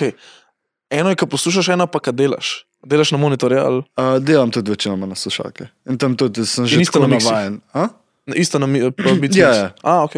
Um, sem že navaden na njih, ne in pol tako vem, kako moram ravnati low end, uh, da bo v redu. Um, ja, in so moje favorite, pa ne samo zato, ker kul, cool, ampak zgledajo dope as fuck. pač res, res dope zgleda. Kar je za, za fucking producer ali pa DJ slušalke ful težko, ker večino slušalk zgleda stupid. Vsaj me. Vemo, vemo, da vem, da so bile full trend, ker so imeli une ščitnike gorne. Tiste so bile še kaj na kul, cool, zato ker so bile dovolj oprijete, da ni zgleda, kakor da imaš satelite gor. Ja. Jaz se spomnim, ker ja, sem prej ko sem omenil, on je imel une. Beats mixer, pro une, ta velika, veš, mm -hmm. on je s tistim rolom, so tako, look fucking stupid. In ja, pač nekaj je tudi v estetiki. Meni, na primer, meni so vedno bile une sušalke ugabne, uh, ko so bile Sennheiser 25 HD, ki so bile tako, ki si jih prijel, pa neki yeah. tako wiglal okoli, si tako, what the fuck je to? to vsi enkrat, na tem. enkrat, enkrat sem si jih sposodil od frenda, ker so meni jih pred šom, so mi crkane sušalke, saj nikoli več. Res? Katastrofa, slušalke tako velike. Ja, Uh, direkt. ja, di- direkt, kot da imaš une suction cup. Ja. Uh, pa vse tako flimzi, pa nič vrsto. Vse razumem, da je narejen, kao za nalašč tako. Ja. Uh, ampak meni je ful neudobno. Pa tako vedno se mi zdel feeling, da mi dol padajo. Pa. ja fulni uno, so, niso solid, ki jih daš gor. Ja, Tako kar nek malo ti pobožejo, Ja. kar nek. Mislim, In, in isto uh, te audio M tehnika, ima Mhm. isti tak ja. floaty feeling. ja. Beats mixer, tight, dobro, so plastične, jebi ga, ampak so tight, lahko uno slušalko tako fancy gor obrneš, Ja. veš, da ne rabiš. Ima ima uno prostran, da je lahko gor. Ja, ja, Ja, ja. ja. ja. Uh, uh, foldneš jih lahko ful lepo za v case, um, pa zvok je dolg. Pač tako zgledaš dolg, pa zveni ti dolg. Kaj boš ga hočeš. Prvo si rekel, ja, gledaš dol. Lej, realno, realno, realno v, v, kot sem prej že omenil v Basemuski, DJ ne uporablja več slušalk, ker je irrelevant. Ima jih tam pač literally samo zato, da zgledajo dob. Več ali manj. Imaš tako za zihar, no, okay, če je kaj off, a ne moreš popraviti, ampak Mm. pa je image thing. Čeprav zadnje cajte vem, da vem, takim kot so virtual riot ali pa mislim, da tudi Shaquille O'Neal, ja, kot se je Shaquille O'Neal tudi slušalk ne uporablja. Pa ne vem, večino jih zdaj slušalk ne uporablja. Pač. Lej, jaz sem, eh, ko sem bil v Budimpešti avgusta, sem imel prvič priložnost rolati na CDJ 3000. Stari, to je kot praktično, da ti samo miksa. Tok velik zaslon imaš. Dovolj velik zaslon imaš, da smo mi Nintendo Switch gor preštelali. In Kaj medtem, čez, ko- čez njega? Okay. A, ja, Čez player. Ja, če, samo screenplayer. Ja, ne. in, sta, in sva dva med setom, unga, ki je warm-up, sva igrala Smash Brothers. gor na screen. A veš. Awful, ridiculous. To je bilo drugače v Budimpešti. Je bolano, pač Budimpešta so. folk, ne. Oni so nori. Mislim, zdaj edino, kar sem opazil, je, a ne, uh, sej, ja, jaz sem še vedno mlad, pa vseeno poslušam muziko, ki je bila mogoče v piku, ker sem bil res tako, ne, tam med petim in desetim letom, ne, naprimer Linkin Park. Mm. To ne kontajo več, to ne poznajo več. A res? Kaj, če Ja. daš kakšen... Jaz sem dal, ne vem, Vse. kaj sem Ni dal. une nostalgije. Ja, ni, ni, ni tega skoraj. Vem, da sem dal Numb, sem dal od Linkin Park, pa dal sem Sex is on Fire od Kings of Leon. ne. Mm. Za komadi, ki bi mogel Ja, vsak itak. praktično poznati. In, in, in noč stari, tišina. Kaj ful gleda? Mislim, folk ni gledal, ker je tako bilo na build-up gor zalimano, ne, ampak sam tako noben ni zapel niti besede. Si dal kao pa Ampak pa sem dal pa Sudden Death Behemoth, ne? Ja. Ja. To je un dub se ja, komaj. Sudden Death, veš. To pa vsi. Ja, si, ja, nisi njega glih v Budimpešti spoznal. Mhm. S tisto Ja. masko za okol straši z onim. Ja, takrat še ni imel tega. To ima zdaj, ne? Ja, to je bilo pred Void projektom. Sem jaz njega spoznal. Pred koliko ljudmi si rolo to? A zdaj na zadnje. Mm, ja, to vem, da je bilo v klubu, ne, na zadnje. To je bilo na, v A38, ki je po mojem moj najljubši klub v Budimpešti. To je za, za, zapuščena ukrajinska tovorniška ladja in je noter v Wow. njej klub narejen. Uh, mislim, da je bilo 95% razprodan, pa računaj, 600 folka gre not. Nice. Tam. Ja, to je kaj glih šterka. Ja, Vse. sam to je en flor, ne. To je en flor. Tako, Um, hala pač, 600 folka. ja, ja. Ja, kakor recimo štirka je pet. štirka, drage dame in gospodje, snemamo podcast v štirki. Um, je, za, je za 500 ljudi, ampak to je s kadilnico, s second floorom, sekret vse. Ne. Nisem tam. Ja, tam je pa en floor. 150, 200. ljudi. Tam je en, samo en floor je, pa kadilnico ima itek pol gor na palubi, pa pol je še en stage gor na tam captain's deck, whatever. Tam imaš en sta stage, sam, ni tako stage, pač bolj je bar varianta, No, pa ima pol. DJ, ja. Ja. Ja, sam so rolali fucking hardcore, pa drama bass takrat, kar sem bil tako, ja, ok, wow, buddy. To gre skapel, kaj. Ja, a mislim, isti tempo je, ne, podoben. A nismo vzeli za London neki še schedulane špile. Ma, za London smo se nekaj pogovarjali, pa zdaj decembra 4. imam v Lyonu, Franciji. Wow. To bo zanimivo, v neki spet na neki ladji, stari. Je boš šlo dol. no? Me, me, mene mene Tam samo na te ladje vabijo, stari. meni je čisto hudo, drugače. Meni, meni je vibe na ladji, eh, mislim, en tako. Ne vem, zakaj imam full željo. A veš, ko imajo na zrčah imajo te boat party, Ja. ja, čez. Ja. Full bi rolo en boat party čez dan, ampak tako res uno najbolj hardcore musko. Ja. Ja. Uno, da bi folk, a veš, tako šel full punk rock moment, da bi mošal na uni ladji, da bi se metal dol, pa nazaj gor plezal, veš, da bi res un fucking riot bil folk, bi se dol z Ja. palube, a veš. To bi bilo, to, to je the dream. To ti že zdaj povem, da če, če už dobo tako šanso, prosim, ne nategn folka, tako kot je nas Kobosil nategnil na Sonosu. Kobosil, to, to rola koliko? 100. 145, 148. Ja. Zg, zg, zg, zg, zg, zg, Jaz bavim uno karto, boat party, veš, tako cel na hajpan to, ima zdaj tam točno to, kar si rekel, ne, skačeš dol, uno muska na polno, prijemo dol, tip 4 ure house set. Kaj da bi ti, kaj da bi folk zate, opa, kaj da bi folk zate prišel na nek Na na najbolj hard, eh, najbolj hard uh, dubstep, rolobi in pa liquid drum and bass. Ja, Vse to imajo, uh, v, ne vem kje je, a je v Evropi ali v Ameriki, holy ship. Amerika. Ja. Ker ena, ena je še v, dve, dve sta. Ena je še v Evropi, samo ne vem, kako se ta druga imenuje. Holy ship je, ja, holy ship je v Ameriki, ker to je tako. Ja, ni Je, black sheep v Evropi. ne, tisti je, ki ima zrče. Ja. Ne, ne, ne, ne prav o ladji govorim. Aha, ok. Ker, okay. uh, ker holy ship je tako, greš na križarko za tri dni, se mi zdi. Hm. In so tam parti. Aha, in so gor. Ja, Florida, imaš folk like Jaws, Keizo, Marshmallow, Diplo. Ja, heavy shit. Ja, um, ja, vem pa, da je v, v Evropi je bila še ena. Še, še ena, še ena varianta, uh, podobna kot Holy Ship. Uh, ja, to, to je the fucking dream. Tako Mm. na, na moving ladji, pa tako sam največji kaos. A Veš, dobro, folk mora skrbeti skrbe drug za drugega, če kdo pade v mošu, se ga pobere, veš, Ni jasno bolj zadeve. scene. Ja, nisem hotel tega reči, ampak ja, da ni jasno bolj scena. Samo to, je, to je že politika. To je že, to je že politika. Ja, ne vem, kaj je politika. Pač, Ne, ni- sej jaz iskreno povedano ne vem veliko. Ne. eh, Sam vem, da Ne, se, se ne bomo tega dotikali, ker po mojem Ja. premalo vsi vemo o tem. Ja. Neke headline smo brali. Ja. sam vem, da so bile scene. Ja. Ja, to je to. Na nobenih scen. Ja, ja. Lahko si mošate, lahko si zaletavate, lahko se mečete na lastno odgovornost čez ladjo. Sam mislim, da preholi šipu ni dovoljen.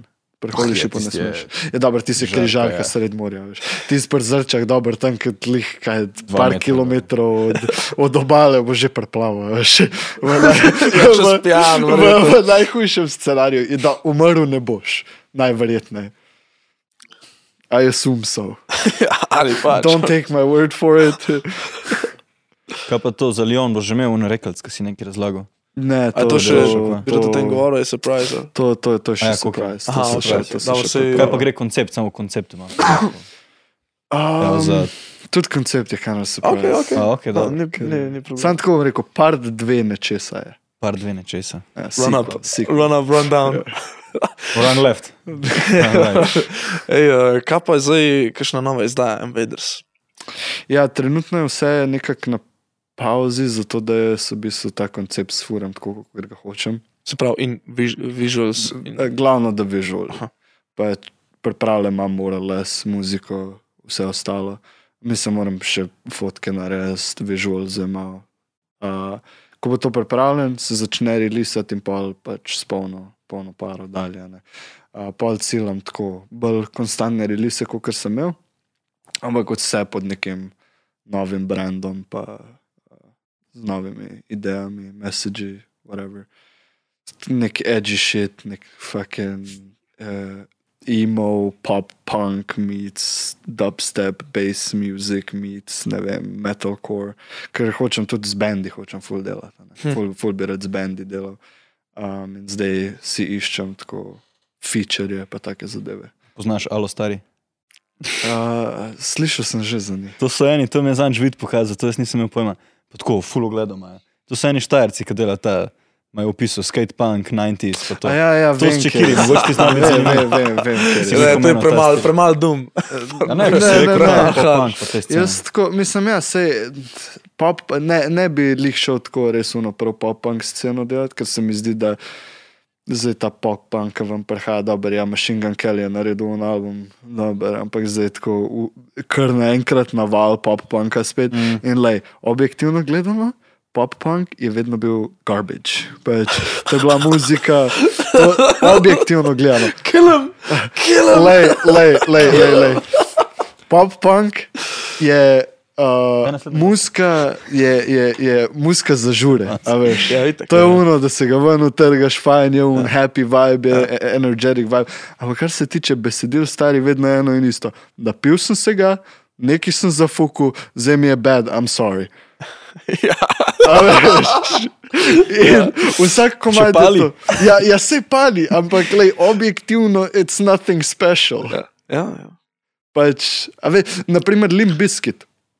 Ja. Po- poznaš Mm, Bizkit? ja, jaz poznam, one jaz poznam, komade, ja. rolling, rolling, pa fucking Ja. break stuff, pa cel Ja. ta šit. Cel njihov koncept je to, da je njihova muzika bila za kurec in oni, so se, oni se zavedajo tega. In oni so za Halloween so releasali album, ki se imenuje Limp Bizkit Still Sucks. A veš? Oni vejo, da je njihova muzika narejena za, večinoma za fredboje, ki se ga bojo trgali tam na nekem fred, na nekem fucking beer pong fred veš, ki bojo tam Uh, razbijali c- c- cel un fucking house ali whatever the fuck bojo pač delali. In, in, in, ampak to je njihov target audience. E, e, pač Idemo. vse je lep, zafila nek void, ki ga je bilo treba zafilati. Ne, ne rabi biti vsak, vsaka, vsak pe, uh, vsaka pesem nek existential crisis, thought provoking, nek super subliminal messaging shit. Veš. Lahko je komat samo tako, hej, vse mi gre na kurac v lifeu, jaz bi sam zlomil vse okoli sebe. Vse ni bilo to neko sporočilo. Klasika. Ja, ja, no. Ja, no, ja, prav. Ni, ni To- drugače to- kot tisto, kar si prej rekel. Ja, zdi. ampak Ali uh, pač pravim, da Limbiskit je točno to. a ne. O, oni so ravno to, da uh, oni ne rabijo nekega thought-provoking messagea. veš. Recimo, tako kot imaš A ja, da je bolj enostavno. Ja, ja, da je bolj enostavno, ker imaš band tool, ki ti da eksistenčno krizo vsakeč, ki jih poslušaš. stari. Ki grejo o tem, kako je uh, svet v kurcu, zakaj je v kurcu, kako je addiction horrible, ampak po drugi strani kaj na dol, pa veš, pač, tako res ono. Kind of dope. Ja, ja, ja, pač prav un moral grey area probajo zafilati, a veš, pa imajo tako res une tači teme včasih, ki si tako lahko. Fak, pač. Jaz nisem o tem nikoli Si malo zamisliš, razmišljal. Ja, recimo, moj favorit komad od njih je Vicarious, ki cel cajt govori samo o tem, kako uh, ljudje uživamo v, v tragediji drugih. veš. Pi- Ja, se dolg komad, ampak ne morem ga vsak dan poslušati, sem sam, sam zmešal. vzdržno. Ja, mislim, ne, ne vzdržam, sam tako pis, da če ti res iz užitka greš poslušati nek tak komad s takim messagem, Pol neki ni najbolj. Uh, vsak dan, vsak Ja. dan, ker komad je dolg. Ja. Ja. Pa message je tudi dober message, ki se ga more uh, uh, nekako ekspresati. Ne. Sam, da pa vsak dan, hm, rajš poslušam Limp Bizkit vsak dan, pa kozard zlomamo, veš. Tako, tako break stuff pride na šafel, pa si ta fuck je. kupujejo kaj te ta pocen kozarce, da jih lahko razbijo doma. Ja. Ampak, back to my point, pop punk, ja, objektivno. Party music. Valjda beer pong, ko gremo Ja, college. beer pong, exactly. A, e, Ampak ne, mo ne moreš mi pa reči, da, da zdaj, če, če hočeš, da ti prek, ne vem, um, uh, pop-punka, da boš poslal neko full globoko sporočilo. Najverjetneje ne boš. Ker če gledaš blinkove komade, na splošno celo diskografijo, pa recimo, da so oni The Godfathers of Pop, ali pa dobro, ajde, kogar pač vprašaš. Um, Imajo Adam Song, ki je v samomoru, a ne?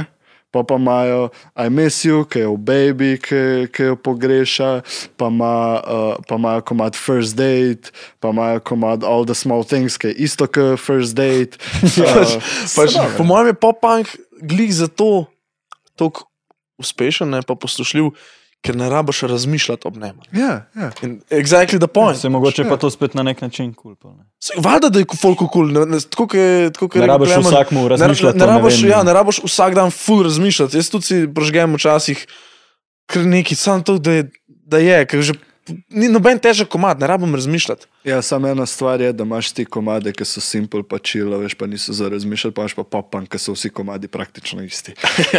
Ja, to je pa res, to se strinjam. da so- To ti da pravim. isto vižo. I, isto power kordi, vedno so power kordi, Ja. ja. ponavadi je vedno samo tri št- ali pa štiri kord melo, uh, podlaga, pa pol en fucking simple top line. Ne, veš, iz kje je meni ta popan, ki smo, ko smo špilali lune igrice, pa to, veš, ki so bili full na teh soundtrackih od unih, en hello, pa to, si kdaj Ja, igral kaj? Tony Hawk's Pro Skater. Ja, no, pač te pizderije. Si igral na. PSP? S tem, ja. Na PSP si igral. Uh, ne, jaz sem igral, jaz prvi, ki sem ga igral, mi ga je brat dal, sem igral Tony Hawk's Pro Skater 3, se mi zdi, uh, na kompu. Pa pa sem igral te, ko so Underground, pa Project 8, pa vse te. Pa sem bil full na tekočem neki cajt, pa so pa releasali, ki so, ki si skate kupil za Xbox. Uh, ki je bil pro kontroler, ki je bil v obliki skate. Rusko užas. Ja, takrat je nekako šel v nek downfall, pa so pa pred kratkim so naredili. Kao remake. Rime, e, e, rim, enke. remaster sem naredil. Ja, mislim, kar remake je bil. A res? Ja, ja, ker remaster ponavadi pomeni, da ti samo upscalaš grafiko. Grafiko, ja. Ja, ne, tle so cel, cel nov engine, pa fiziko popravili, pa nove move okej, dali noter, okej. pa nove skaterje, pa updateal musko, pa vse. Ne, recimo Machine Gun Kelly imaš v tem novem Tony Hawku. A, kdaj je to? 2019? Da je, mislim, da je 2020 vam prišel game. Bloody Valentine je notno. U, sem jutro. Ne, ja, zanimivo je. Ja, tam. ti- ti smo rekli, smo rekli, da ne smemo v igrah. Do...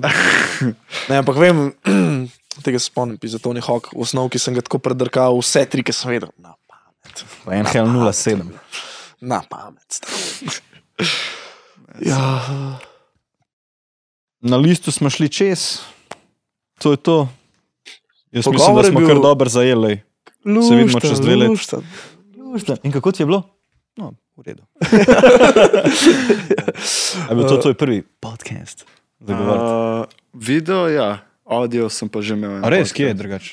Um, eni, Si sam majk malo. A? A ja, ne, ker spi. A Ne, Ne, ne, zagovarjati, zagovarjati. Zagovarjati. Uh, znate presenetiti okusno? Kaj pa imaš za enega? Mango. Lahko ti ne bo všeč. I don't guarantee. A ti kul? Cool? ja, Ja. Influencer. Kao, ti kul? Cool? Uh, ja. ja, ful. White Claw. Ne, dobro je, dobro je. Ne, cool. Uh, um, ja, čakaj, ko, ko sem zdaj Ja, vprašal? kje si imel že kakšen podcast, nekaj si rekel, A da ja, si govoril? uh, uh, eni so, en tip je Indigo, se imenuje, je tako full v dubstep sceni. Uh, in on ima i- It's Pizza Time podcast. ki Kaj je to, kao- američan? Uh, mislim, da je šved, ki živi v Ameriki.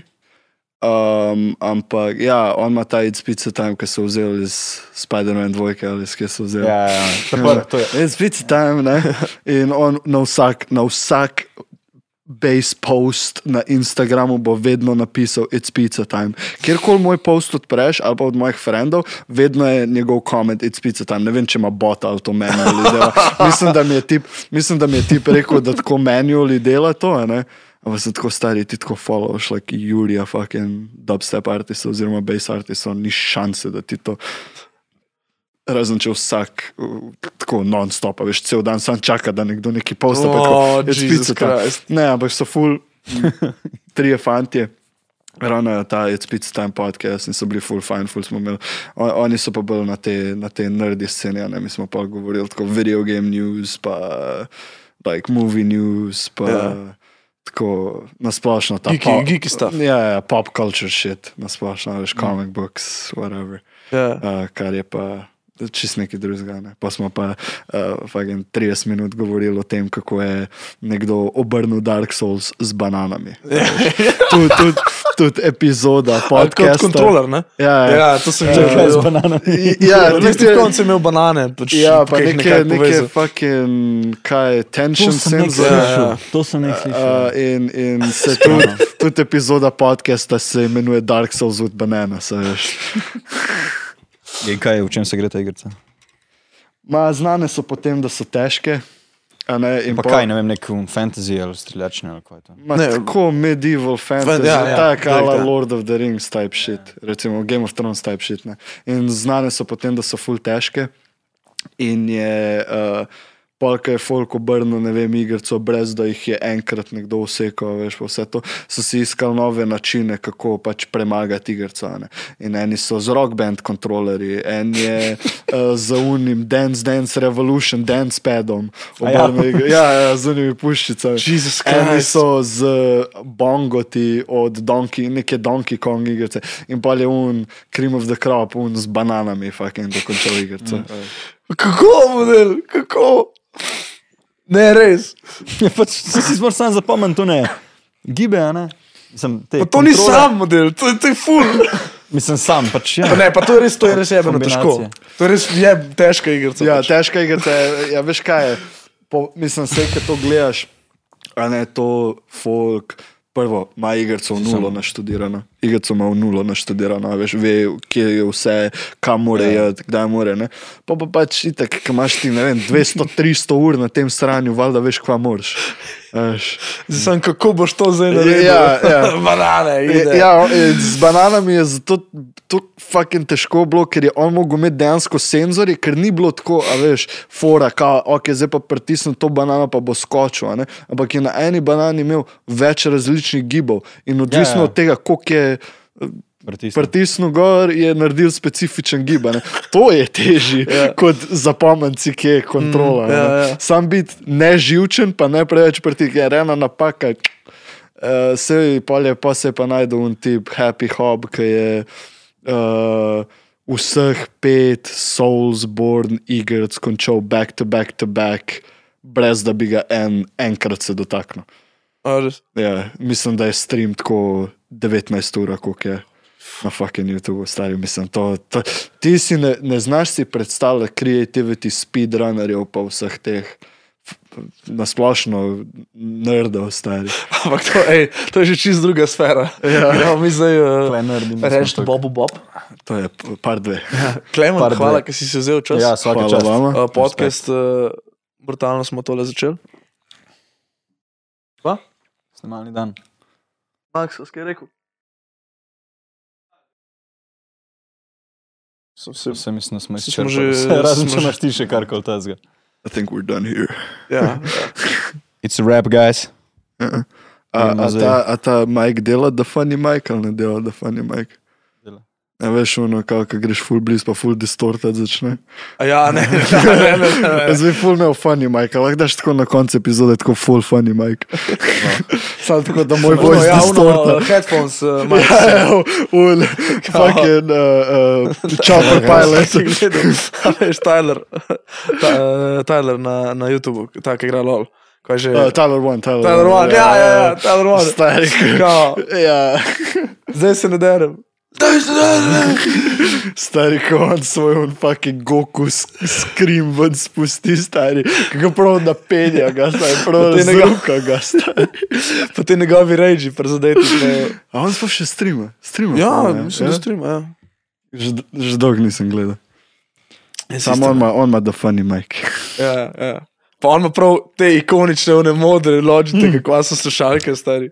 Sam fora je, da jaz imam, jaz imam iste te slušalke kot on, oziroma A, pač podoben model. Uh, isti shape, sam mislim, da je tako slightly drug model. In je, uh, te slušalke nimajo te funny mic opcije, ta A. tip je sam tok fucking glasen. Pač te slušalke ne bi smele tok distortati. Tip je sam tok jebeno glasen, da pač distortajo. Kako se mora on čez cel flat red to pa? Stari, vse on živi, kot v neki prikolci, ali sem šit. Ne, ne, ne, to ima. Ne, kva? Ne, to je bilo pa za, za, za ko sem imel eh, ta, na Twitchu nek poseben dan. Ma ne vem. Režija se smeji. Seš dobro, da vas ne vidimo. Ja, Pa ni majk. fiks je dokaj pobližje, pizda. Dobro, Veš, zdaj si- Mora biti kot una, e, e, e, k office epizode, veš, pogledaš v kamero, pa tako zumine. Uh, to je to. That's all, Ej, folks. hvala ti, stari. Ne morete zapeti uno Looney Tunes pesem. Kva? That's all, folks. A ja. That's all, folks. hey, uh, so showers. Why did you...